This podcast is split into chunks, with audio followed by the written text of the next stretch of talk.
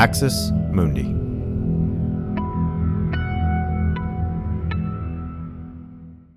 You're listening to an Irreverent podcast. Visit irreverent.fm for more content from our amazing lineup of creators.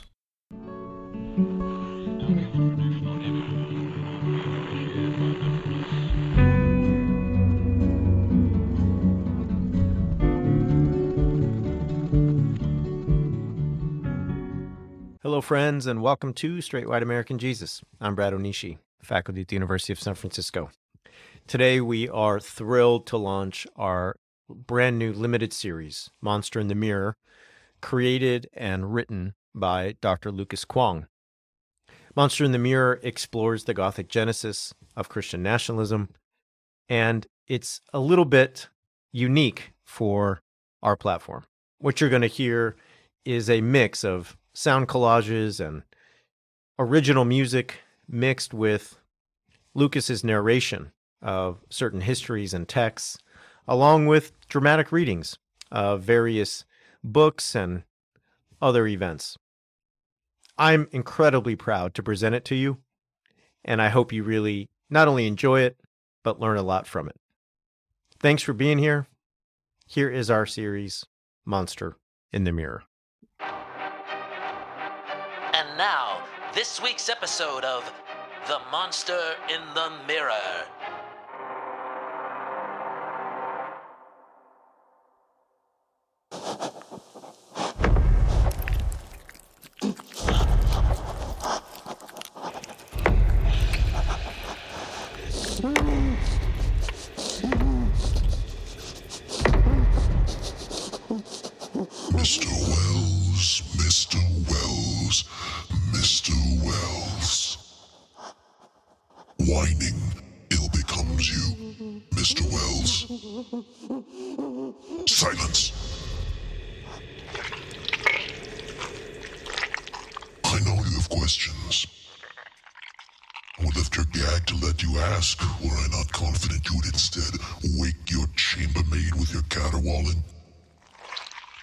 Saw me, I'd overpowered you in your laboratory and stolen your time machine. You saw me pass into the future. Roosevelt and Garner to the two highest. December 7th, 1941. Does not escape the Nazi reign of steam. Queen Elizabeth of the Commonwealth. To oppose aggression or subversion. President John F. Kennedy, martyred hero. Beatles fans are better. I have a dream. Hippie sitting on the street. You are asking how far? immigrants in this country. Watergate tapes. Gentlemen, Governor Ronald Reagan. Well, that was the question. The bomb isn't likely to drop, certainly not in the near I traveled through the decades, searching for a suitable destination. Vice President Gennady Yanayev, whose reputation A garden of delights, Hit one of the two towers on an unborn paradise. Hussein's regime will be the financial meltdown. And what do you know, Mr. Wells? I found it. If I'm elected president, we will and very quickly make America great again.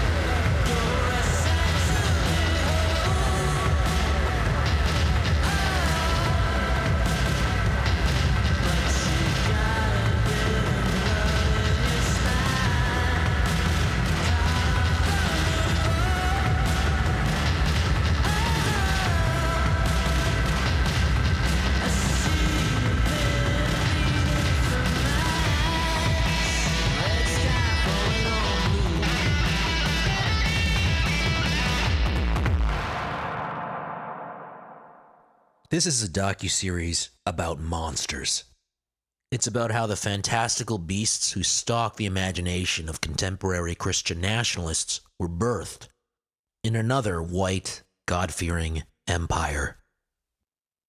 It's about how Christian nationalism's past and the clues to its future line the pages of some of the most popular novels in English. It's about whether we're doomed to keep resurrecting these monsters until they wipe us out, or whether we can finally drive a stake into the heart of the beast. And like any good monster story, It starts with a deceptively peaceful opening. Of course, he is going to lose. You're confident? Oh, yeah. I'm not scared of Bill Clinton being first gentleman. We will defend all our rights civil rights, human rights, and. The first female ever in the history of the United States. On the morning of November 8th, 2016, I strolled into work at the City University of New York. Like many Obama era blue stater, confident that Hillary Clinton would be the next president of the United States. I have every confidence that Hillary Clinton will win. During a lull in advisement, I scrolled through the early returns, heeding my co-worker's assurance that the large red splotches on the map denoted, in his words, a lot of empty farmland. Over dinner that night, a friend and I commiserated about the fraud on the GOP ticket and our shared certainty that Hillary would prevail. Hillary Clinton to stand in amongst people who have a, a like-minded. Returning to my apartment that night, I passed what I now think of as an omen. A quickly walking woman praying for Trump's loss on her cell phone, exclaiming, That man has the devil in him. Back in my apartment, my wife and I watched, shocked, as the devil received his due. I never expected him to have such a. We staggered to bed eventually, hoping the next morning we'd find it all a bad dream, dispelled by the right side of history. 70 year old Donald J. Trump will be sworn in as the 45th President of the United States on January. Give Bannon an unprecedented role in security discussions. Well, we were wrong. In the aftermath, Chasten liberals like me groped for answers fueling the cottage industry of pieces, examining the psyche of Trump voters, highlighting their economic anxieties, their fears of demographic change, and their excitement that there was someone in the White House like them. I have two jobs now under Trump. Said he's the Tommy Lee of politics. He's making bad hair great again, and I love it. Sorting through all this information, I kept coming back to the faith that seemed to underpin this whole worldview. The faith I thought I understood. We're going to protect Christianity, and I can say that. President Trump's strength to bring forth his destiny, according. I'm a lifelong Christian. I grew up listening to bilingual sermons at my Chinese Canadian church. It was theologically conservative, but we rarely have ever talked about the gay agenda or the right to life. But this MAGA religion, with its fear of immigrants and Black Lives Matter and women who make their own reproductive choices and LGBT people, it it was a world away from the staid Reformed Protestantism I grew up with. It was almost like some kind of horror movie, a thriller about creatures of the night preying upon an innocent, close knit community that is white Christian America, whose peace and stability is interrupted by an invading evil, a demonic force threatening to destroy and corrupt the fundamentally good and kind hearted people it preys upon. And in the midst of that crisis, there's only one thing that will save them a band of elect heroes, perhaps flawed, but dedicated nonetheless to doing whatever it takes, including, say, inciting a coup, to defeat the evil and rescue the ones that they love. Out in the mighty name of Jesus Christ, every single one of you. This Gothic train of thought led me to this podcast's core thesis that Christian nationalism isn't just a set of policies or a material network of influencers. It's a story, a story that seduces the imagination, one that's been told over and over, but that is now enjoying a renaissance. And if we want to trace today's reboot back to its source material, we have to go back further than the Reagan 80s or even the Billy Graham 50s. We have to go back to another time and place where the script that MAGA religion has now revived first entered white Christian consciousness not as an explicit political ideology, but as entertainment. I'm talking about late 19th century Britain. We're going to explore how, at the height of its powers, the British Empire began to suffer nightmarish visions of an apocalyptic future, of a decline that, in some sense, actually is happening today, in our place and time. And we're going to see how the monsters that today's Christian right blames for that decline originated in the stories that the late Victorians told themselves about Christendom's enemies and its protectors. For years, the story of religion in the Victorian era went like this In the beginning, there was faith, and lo, at the end of the age, there was doubt. Somewhere in the middle, the Victorians discovered evolution, historical criticism of the Bible, Marx's thesis about religion being the opiate of the masses, so that however many respectable citizens turned up on Sundays, in their hearts they were churning with skepticism and outright apostasy. In other words, the Victorians fulfilled the prophecy of Matthew Arnold's 1867 poem, Dover Beach. The sea of faith was once too at the full, and round earth's shore lay like the folds of a bright girdle furled. But now I only hear its melancholy long withdrawing roar, retreating to the breath of the night wind down the vast edges drear and naked shingles of the world. This is a neat, simple story, one that flatters the power of books and learning. It's also just not true. Most scholars now agree that while some educated Victorians might have heard the Sea of Faith's long withdrawing roar, the majority seem to have only imagined it. For the most part, the world's largest Christian empire wasn't about to abandon God anytime soon. Religion in the Victorian era didn't dissipate so much as diversify. It was a key period for fermenting the kinds of Christianities we know today, from liturgical Anglo Catholicism of the High Church to the riotous revival meetings of the so called Low Church. And in the middle, the seeds of what would become the mainline liberal church of the 20th century, focused not on abandoning faith, but reconciling it with modernity. Here I'm going to focus on the strain of Christianity that loomed largest in this period, pervading various confessions and factions in the church. In many ways, this dominant type of Christianity would strike us today as distinctively evangelical, and in fact, the Victorians used that term, although it didn't really come into vogue in America until the 20th century. Like today's evangelicals, they tended to emphasize transformative and visible salvation both within and beyond Britain's borders. Tracts, magazines, and pamphlets exhorted the faithful to avoid alcoholism, gambling, lechery, and all the other signs of a godless life. I probably don't need to point out that this brand of Christianity revolved almost entirely around white people. In racially homogenous Britain, the idea of non white Christians was practically a curiosity even granting the imperative to evangelize the non European peoples of the world. However many converts could be pulled from the ranks, there was no doubt who the faith's standard bearers were. But don't take my word for it. Here's famed preacher Charles Spurgeon.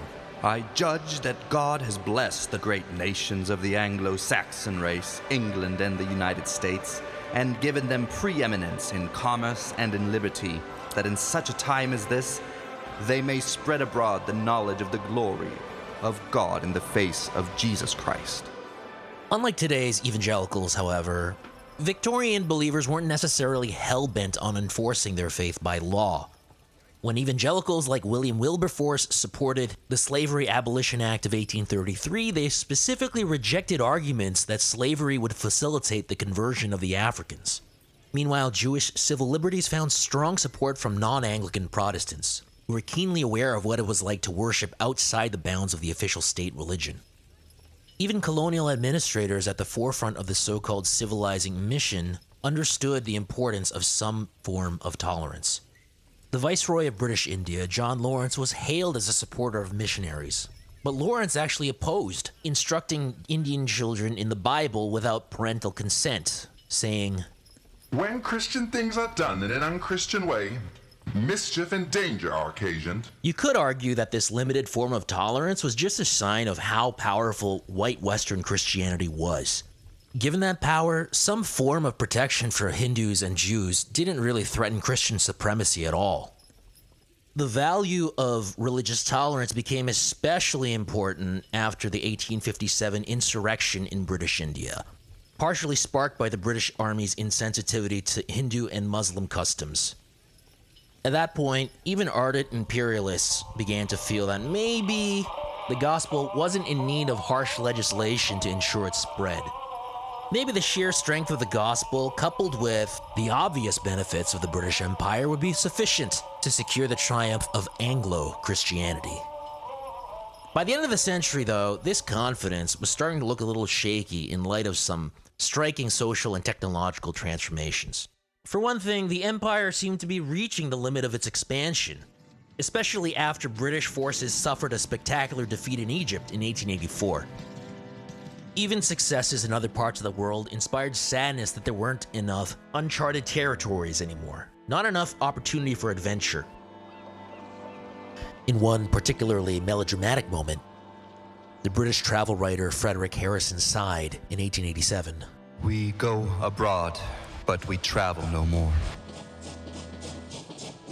Along with these changes came the increased visibility of non white minorities, independent women, and foreign religions.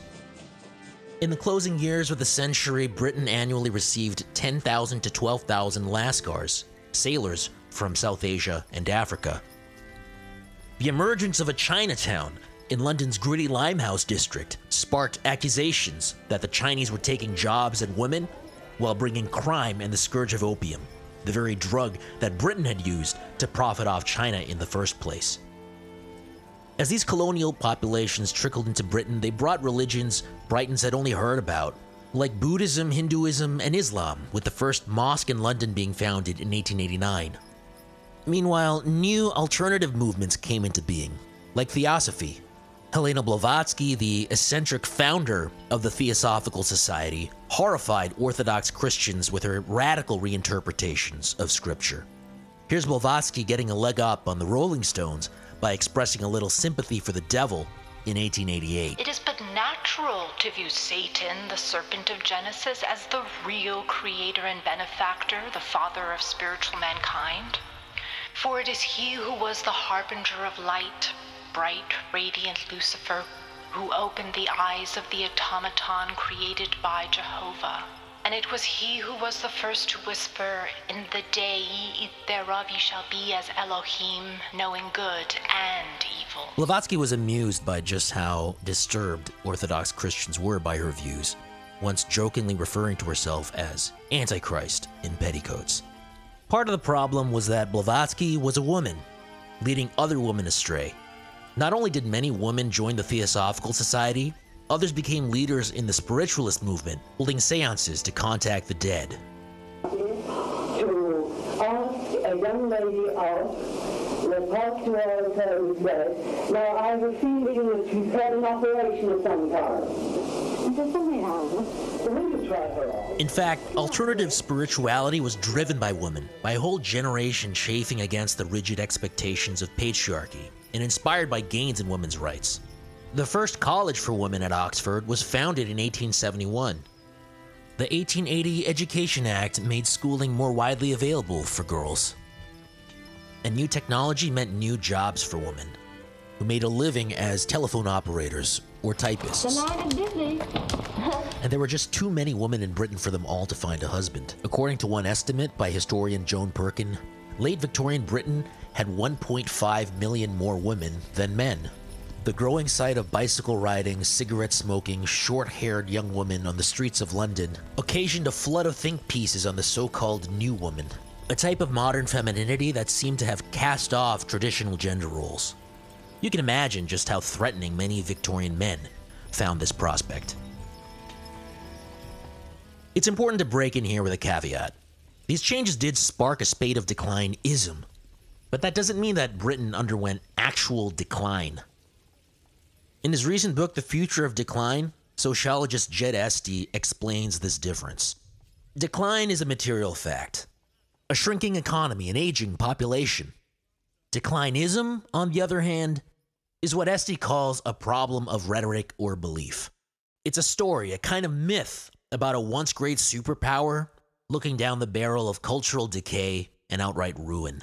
This distinction between decline and declinism is key to understanding late Victorian Britain. Life in the cities was generally much safer than 30 or 40 years prior, with the notable exception of the case of Jack the Ripper. The introduction of compulsory education in the 1870s also had a positive impact on urban life. And as for the empire at large, it entered the 20th century governing as much as a fifth of the world's population. It's true that British economists in the late 19th century started to panic about American and German competition, and that the UK's industrial output took a hit in the midst of a global depression from the 1870s to 1890s. But during this period, coal output, ship tonnage, bank deposits, and a range of other economic activities continued to boom. Meanwhile, the technological advances were more exciting than frightening. 1879 saw the first telephone exchange in the UK.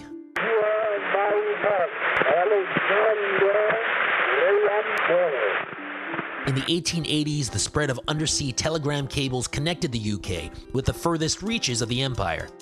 In 1890, Edison's magical cylinder phonograph went on sale in London, allowing Londoners to capture their voices on record.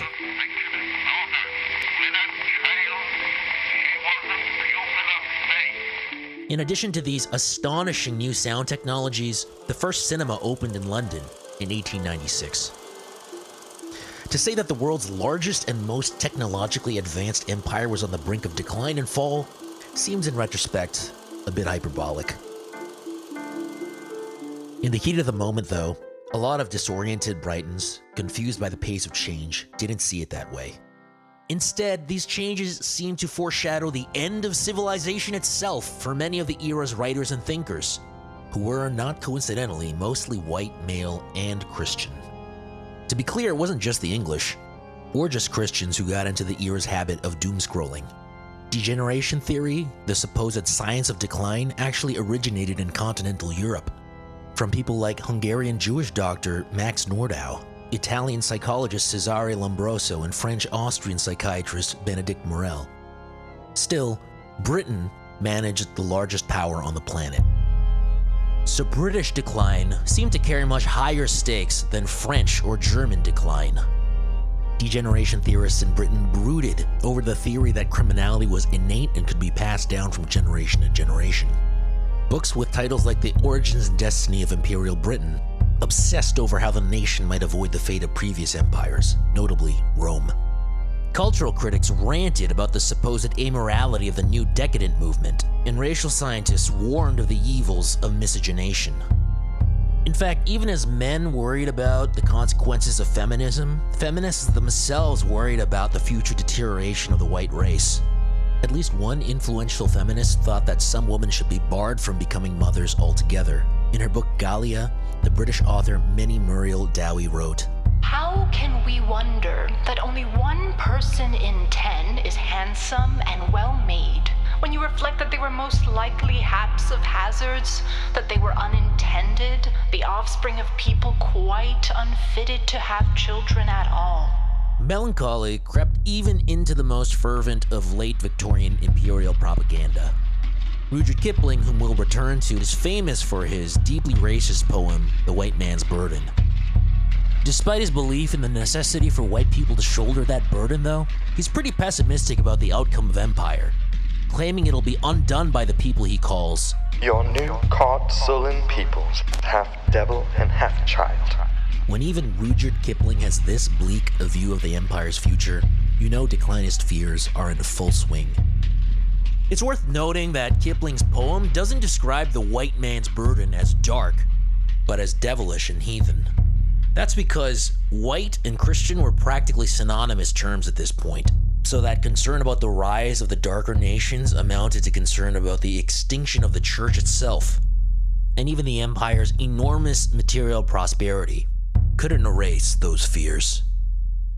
In other words, much of the public needed a strong dose of escapism at this time. A respite from all the doom and gloom. And the most accessible and cost effective form of that escape was the novel.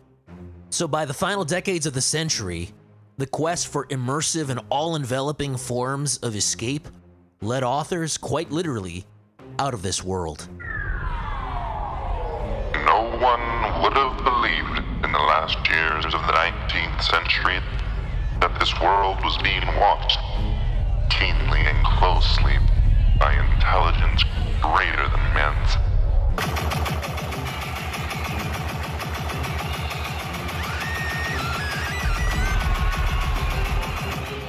By the 1880s, a new crop of novelists began to display considerable impatience with the conventional wisdom that great literature had to be about so called real life.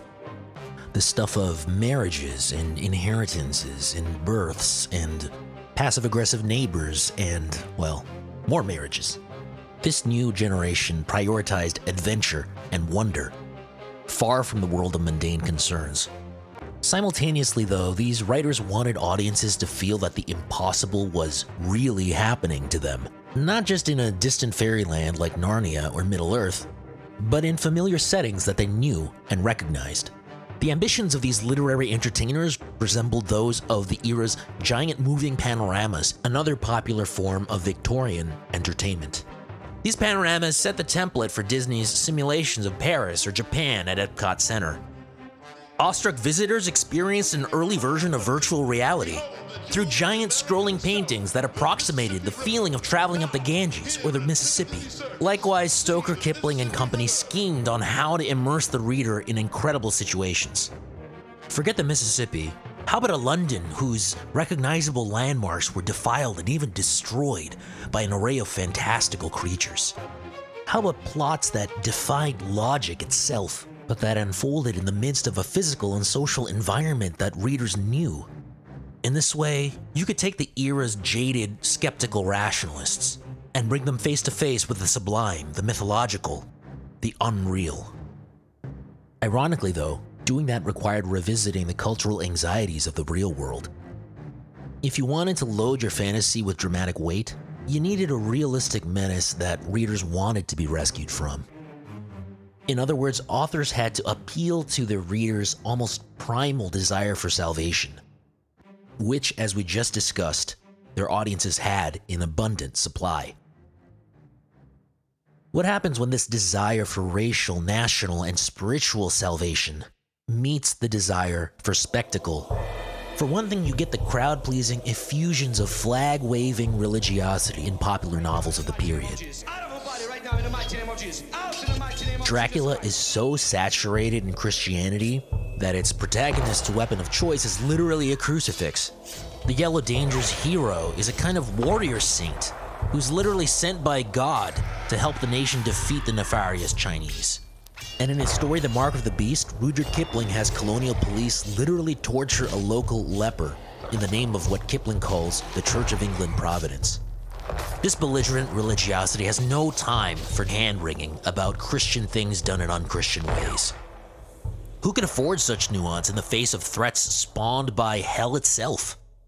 Which brings us to the nature of those threats, without which there'd be no need for salvation or spectacle in the first place. For the triumph of white Christian heroes to feel as cathartic as possible, novelists needed a sufficiently menacing villain to oppose them. How do you make that opposing force feel plausible, realistic, even in its surrealistic strangeness? Maybe you could do it just by slightly tweaking and exaggerating all that fear, all that panic about racial, national, and spiritual decline. In these authors' efforts to channel those fears, the birth of the Victorian monster was at hand.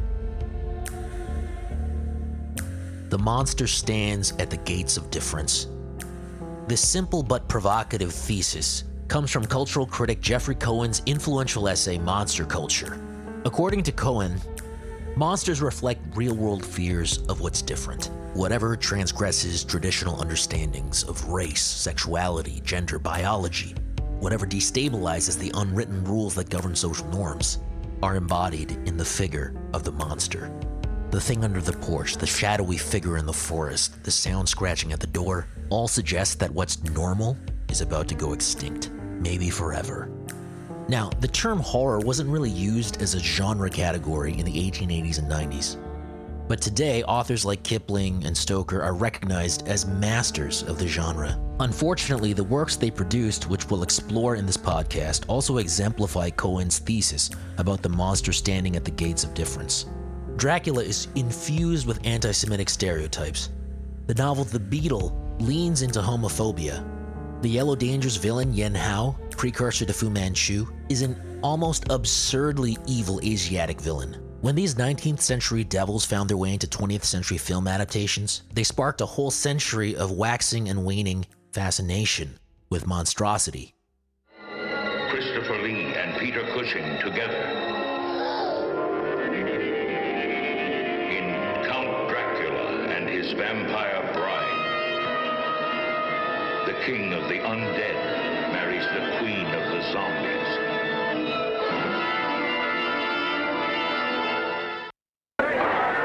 The end of the human race appeared certain. We know now that we can't beat their machine.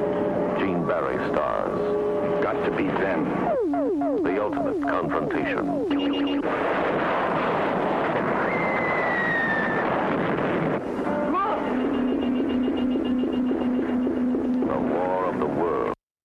Book Danse Macabre, Stephen King argues that horror movies go through 10 to 20 years cycles of popularity.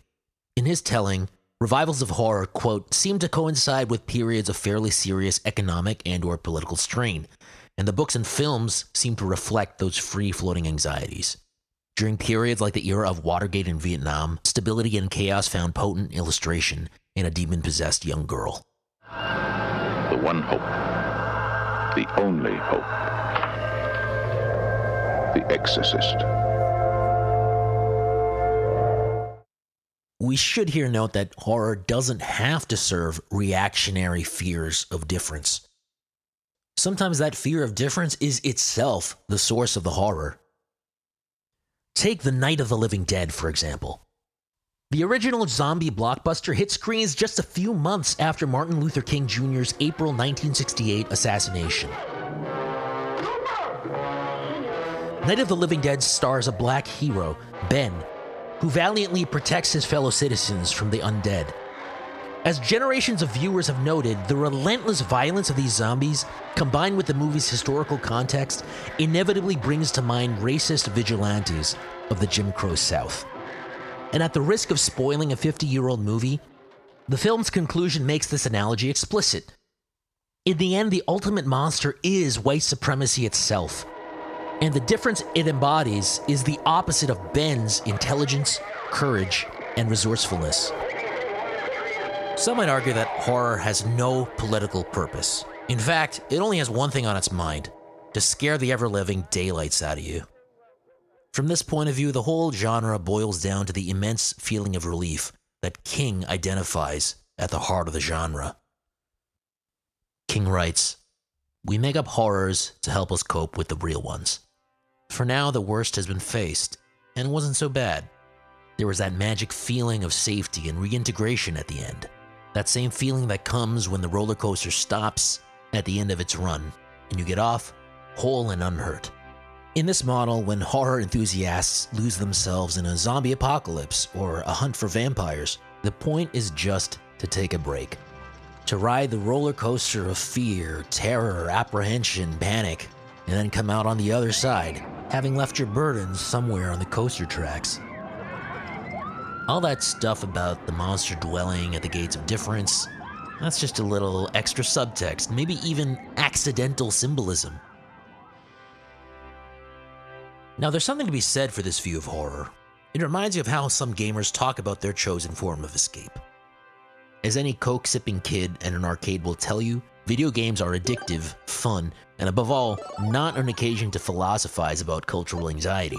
Yet, even video games, the form of media most widely considered to be synonymous with mindless escape, aren't just about whiling away a Saturday afternoon, are they? Today, soldiers train their actual responses to combat scenarios by practicing with a program that simulates those conditions.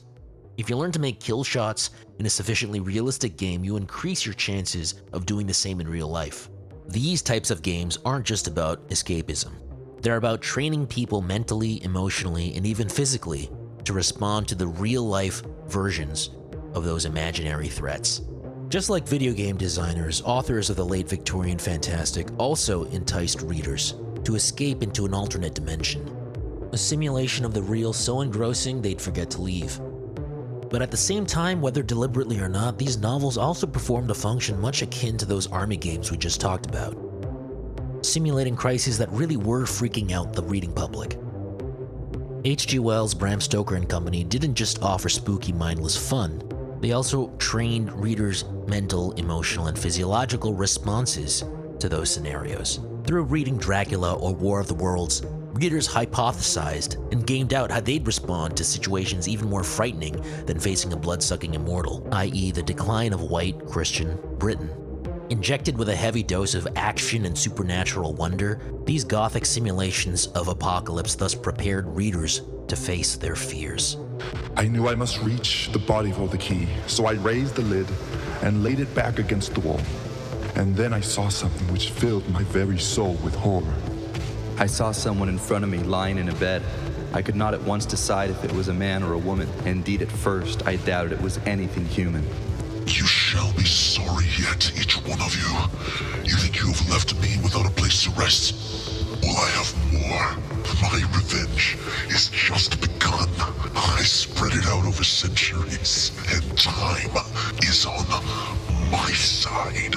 These quotes illustrate the sense of mounting horror that authors from this period hope to elicit.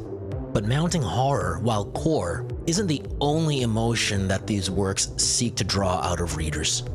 Instead, they rely on a dynamic I refer to as the terror triumph complex, in which the terror of facing a racialized and gendered Antichrist makes the triumph of white Christendom all the more glorious. You could say that one purpose of these texts is to train readers to identify with the triumphant Christian heroes who always prevail. Critically, though, these emotional training exercises prepped Victorians for a battle that didn't actually happen in their lifetime. Late Victorian Britain remained overwhelmingly white and Christian. Today, however, the hypothetical trends over which the late Victorians obsessed really are underway. And in the United States, particularly, the citizens of the world's preeminent white Christian empire are ripe for another thrill ride through a gallery of satanic monsters a simulation of the battle between ultimate good and ultimate evil that has real, devastating consequences.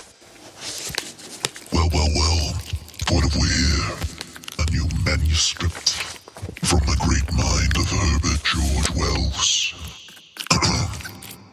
No one would have believed in the last years of the 19th century that this world was being watched keenly and closely by intelligences greater than man's and yet as mortal as his own. Oh, Tisk Tisk. There's your first mistake. You assume, like my foes in the era of 4chan and Truth Social, that creatures like me are mortal. Exercise that prodigious imagination of yours, Mr. Wells, and ask yourself, what am I really? This thing of darkness that stole upon you in your workshop of secrets and has now returned to haunt your bedchamber. Now that is the query a learned scientist like yourself is really interested in, isn't it? You should know, Mr. Wells, there is no easy way of defining my species. Your kind is called as Proteus kelpie, Loki. But more recently, we have adopted other monikers.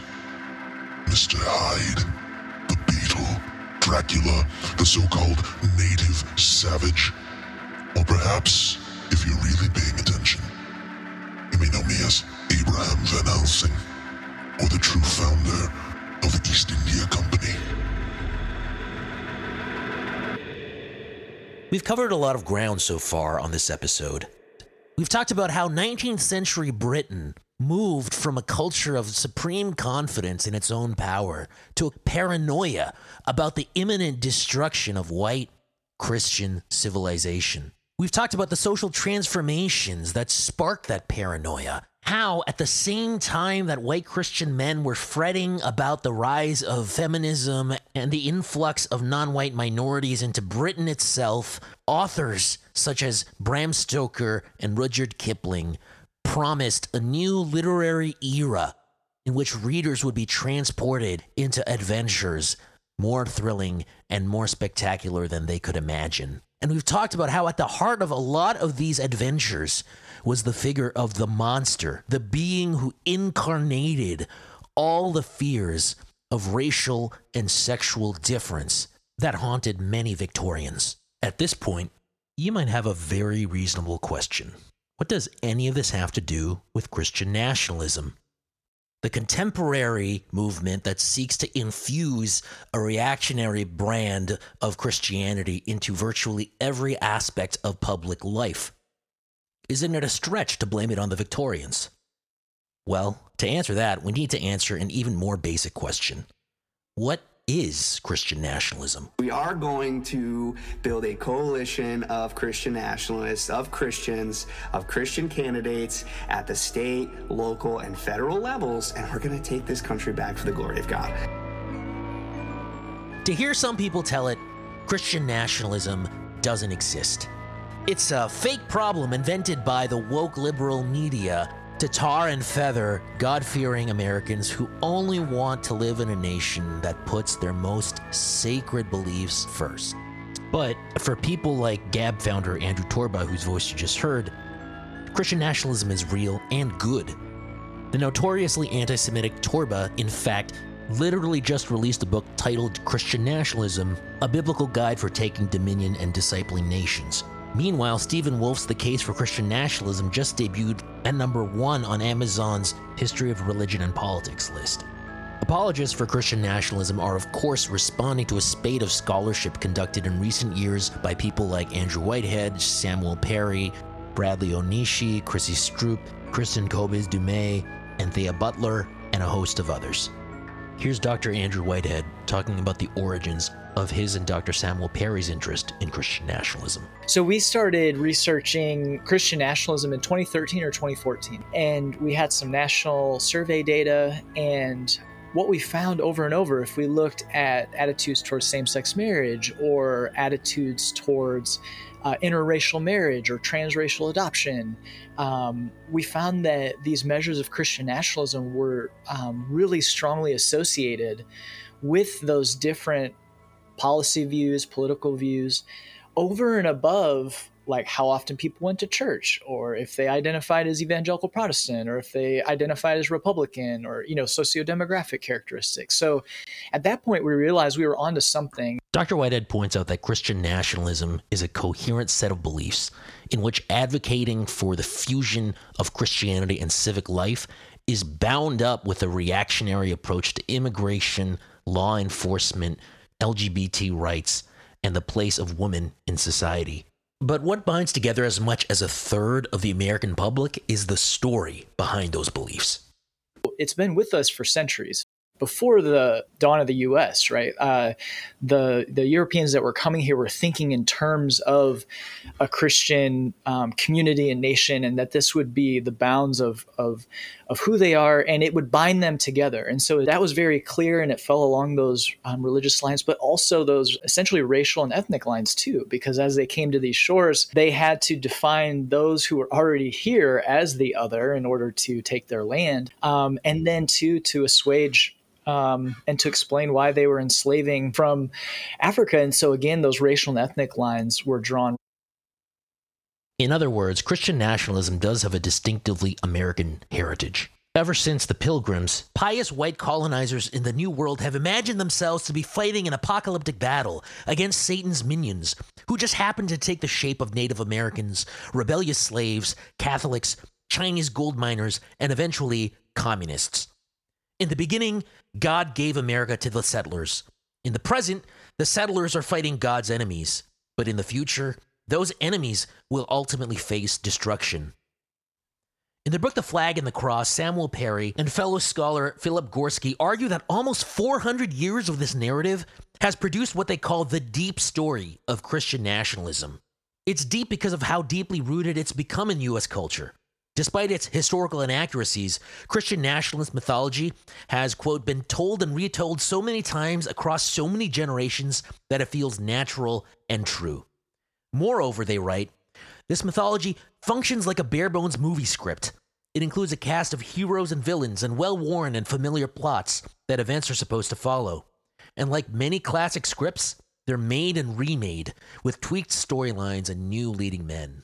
And in the past decade or so, that storyline has been rebooted once more following the election of Barack Obama. In in 2008, you know, with Obama being elected, as healthcare was passed for folks uh, in, you know, for white Americans, they would rather there not be widespread access to healthcare if they feel as though it's benefiting those that quote unquote don't deserve it, which a lot of times is racial minorities. The reelection, he gets reelected, is closer, but then this is really when, um, you know, birtherism and Trump comes on the scene and really lays into you could say they were, you know, dog whistles, but they were pretty blatant racist appeals given how our political structures are organized in the US. If you have a very, you could have a minority of, of white voters, but if they all support you over a couple counties, over a couple states, he was able to pull out a win.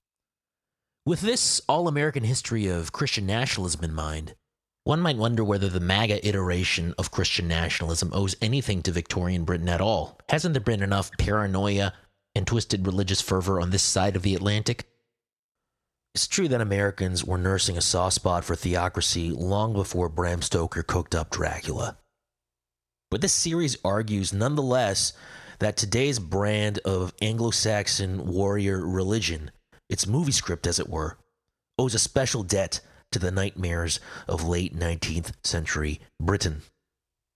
The late Victorian Gothic was predicated on a very familiar set of preoccupations, preoccupations that have roared to life in our time and place. MAGA religion retains the sense that America is God's chosen nation, as Ronald Reagan put it, the last great hope of Earth. But today's Christian nationalism is also defined to a frightening degree by an obsession with the enemies of Christ and of the nation, who've somehow infected Hollywood, nurseries, universities, the military, the media, the Democratic Party, the FBI, and even the church with the anti gospel of wokeness. This obsession is what makes today's Christian nationalism not just a story, but a fantasy. And not just a fantasy, but a Victorian Gothic fantasy. Especially in its obsession with regulating the bodies of non white people, queer people, and independent women. Conspiratorial speculation that fuses actual places and people into the wildest and most convoluted of scenarios. A science fiction tinged apocalypticism in which the good and bad guys both rely on up to date technology to wage an ancient holy war. And above all, a revival of the terror triumph complex, in which the victory of the world's preeminent white Christian nation is made all the sweeter, all the nobler, by its defeat of outright monsters. When Mexico sends its people, they're not sending their best. They're bringing drugs, they're bringing crime, they're rapists. We will see many refugees from Afghanistan resettle in our country in coming months, probably in your neighborhood. First we invade, and then we're invaded. All get their funding from most of them from one main source. Isn't it like a Scooby-Doo episode? He's like George Soros is like the guy they take the monsters, the costume monster, they take the head off, and it's George Soros. Hollywood, academia, sports that were anti-law Transition of children, pagan sacrifice of children to the god Moloch. That, that is all that is. Talking about transitioning. Small children. China's feeding on us. Majority of Muslims in America think that Sharia should supersede the Constitution. So that if a person wakes up in the morning and they feel like they're a, a, a woman, that's a man, and he wants to go into a ladies' restroom, then they can, they can do that. The clips you just heard refer to villains that have been kicking around in evangelical discourse for a while. In the Christian nationalist imagination, these bad guys are shadowy figures who exist at the fringes of the so called modern world.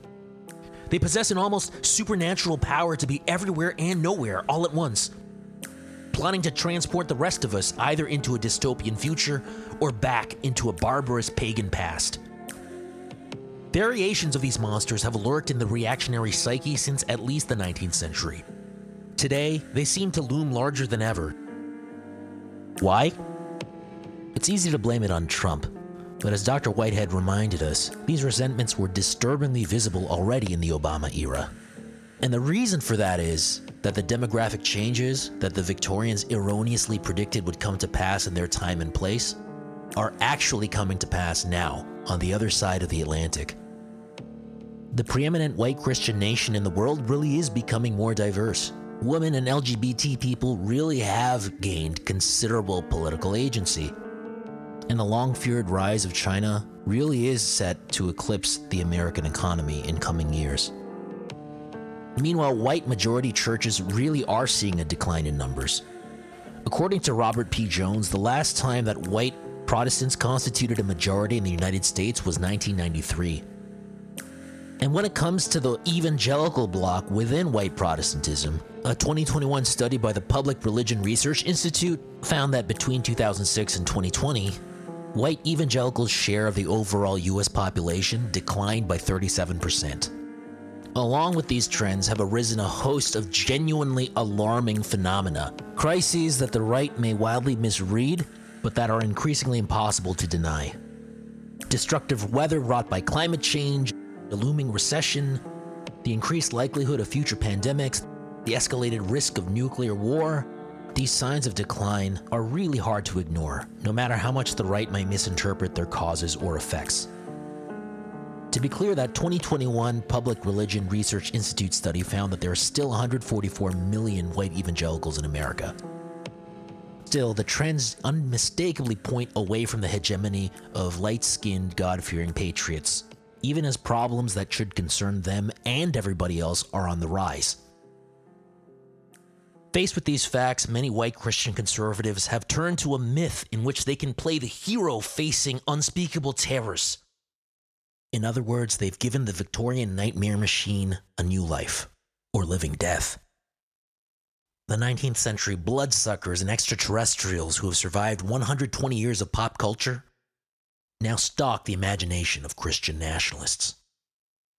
Sometimes accusations of monstrosity are hurled in a more metaphorical register, as in the clips you just heard. Dana Loesch, the person who likened George Soros to a Scooby Doo monster, can claim she was just using a vivid simile. But other times, the charge of monstrosity is much more literal. Zombies are a disease like any other disease. Outlandish horror tales are becoming more and more commonplace on the right. On Jim Bakker's show, you can hear warnings about zombies possessed by demons. On Stu Peters' show, you can hear the right wing radio personality rant about the reptilians among us. Lizard uh, species. This is a reptilian species. And at the megachurch influence in sunny California, you can hear Pastor Phil Hotsenpiller arguing that China will somehow produce the demonically empowered armies of the Antichrist. Napoleon said, When China awakens, the world will tremble. Let's take us back to the book of uh, Isaiah now and look at the identity of the kings of the East. Think this is all fringe? Think again. These campfire tales have made their way into the center of today's conservative movement. While he was in office, Trump boosted the profile of Stella Immanuel, a doctor who claims that many women's gynecological problems are attributable to demons planting stolen sperm inside them. Evil deposits came inside of you. Serpentine spirits swimming inside of you. I could spend a whole episode dissecting the ideology behind that particular theory. For now, I'll just say that's not the only time that Trump boosted an outright fantasist. Remember the theory that Arizona's 2020 ballots were printed on bamboo from China? That came from self styled treasure hunter Jovan Pulitzer, who went looking for the Ark of the Covenant on Nova Scotia's Oak Island. The Ark of the Covenant. The Ark of the Covenant? His adventures led to employment as a paid consultant for the Trump campaign. Meanwhile, Pennsylvania's gubernatorial candidate, Doug Mastriano, recently touted an endorsement from the ultra Orthodox rabbi Joseph Kulikowski, who has stated his theory that Adolf Hitler was partially a reptilian alien. And as Rolling Stone uncovered this summer, the shocking reversal of Roe v. Wade was partially due to the efforts of a Christian right wing organization called Faith and Liberty, whose vice president, Peggy Nienaber, was caught on a hot mic bragging about her group praying with Supreme Court justices. In Nienaber's newsletters for Faith and Liberty, this highly influential lobbyist has accused witches of trying to steer the Supreme Court towards supporting abortion. Look, I'm not arguing that the hunt for the lizard people started with Christian conservatives reading War of the Worlds. I am saying, though, that art is powerful and it can take on a life of its own. Like Dr. Frankenstein's reanimated corpse, books, movies, television, and music have a nasty habit of escaping their creator's intentions, becoming so important that their more sinister undercurrents end up influencing people in ways their authors didn't expect. And even when a piece of art isn't that influential, it can still be powerful enough to anticipate with eerie accuracy future cultural trends. Throughout this series, we'll see how the last century of Anglo American entertainment has preserved the monsters of the late Victorian period. And we'll see how the right combination of declinism, showmanship, and technology has rebooted them as boogeymen for a new era. But we're not just going to be talking about how the monsters of the 2020s mirror those of the 1890s. Remember what I said about Night of the Living Dead earlier? How it illustrates the way that reactionary fears can themselves offer a source of terror? We'll also explore how this possibility leads to the second meaning of the mirror in this series' title. The way that the monsters of the Christian nationalist imagination ultimately mirror its heroes. Here, it's worth returning to Jeffrey Cohen's monster culture to heed another one of his theses fear of the monster is a kind of desire. The monsters in these works often embody transgressions and crimes that their supposed victims secretly and not so secretly aspire to commit themselves. In their prognostications of how their readers might or should react to Christian Britain's nightmarish future, these works, perhaps inadvertently, suggest that the real monster might be the shape shifting spirit of Christian nationalism itself. Friedrich Nietzsche once declared, Whoever fights monsters should see to it that he does not become a monster. Today's flag waving faithful effectively reverse this dictum. Whoever fights the monsters must become a monster. If you're interested in understanding the forces that have made this attitude seem natural, even holy, I hope you'll join us as we replay Christian nationalism's late Victorian prequels. Be warned, though, the latest entry in the franchise doesn't necessarily have a happy conclusion. How it ends, whether it ends, is up to us.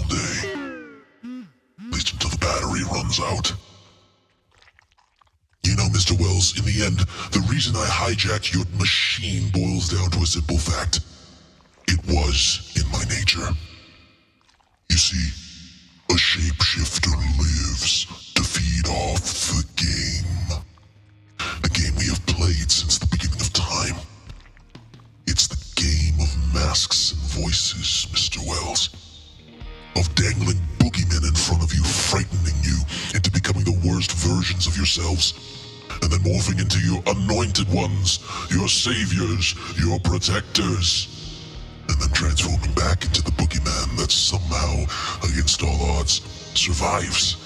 It's a wonderful game. You always lose. I always win.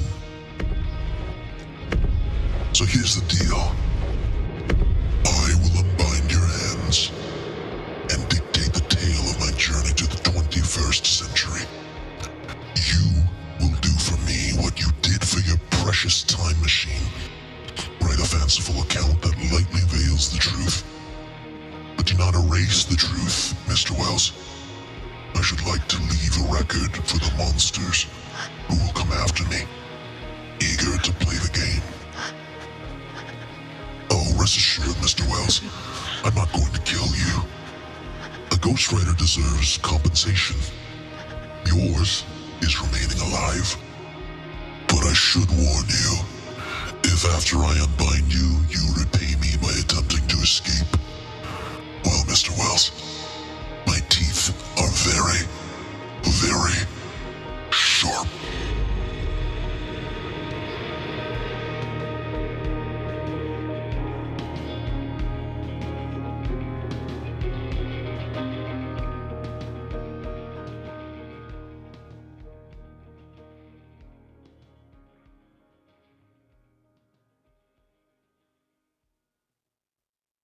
Thanks for listening today, y'all.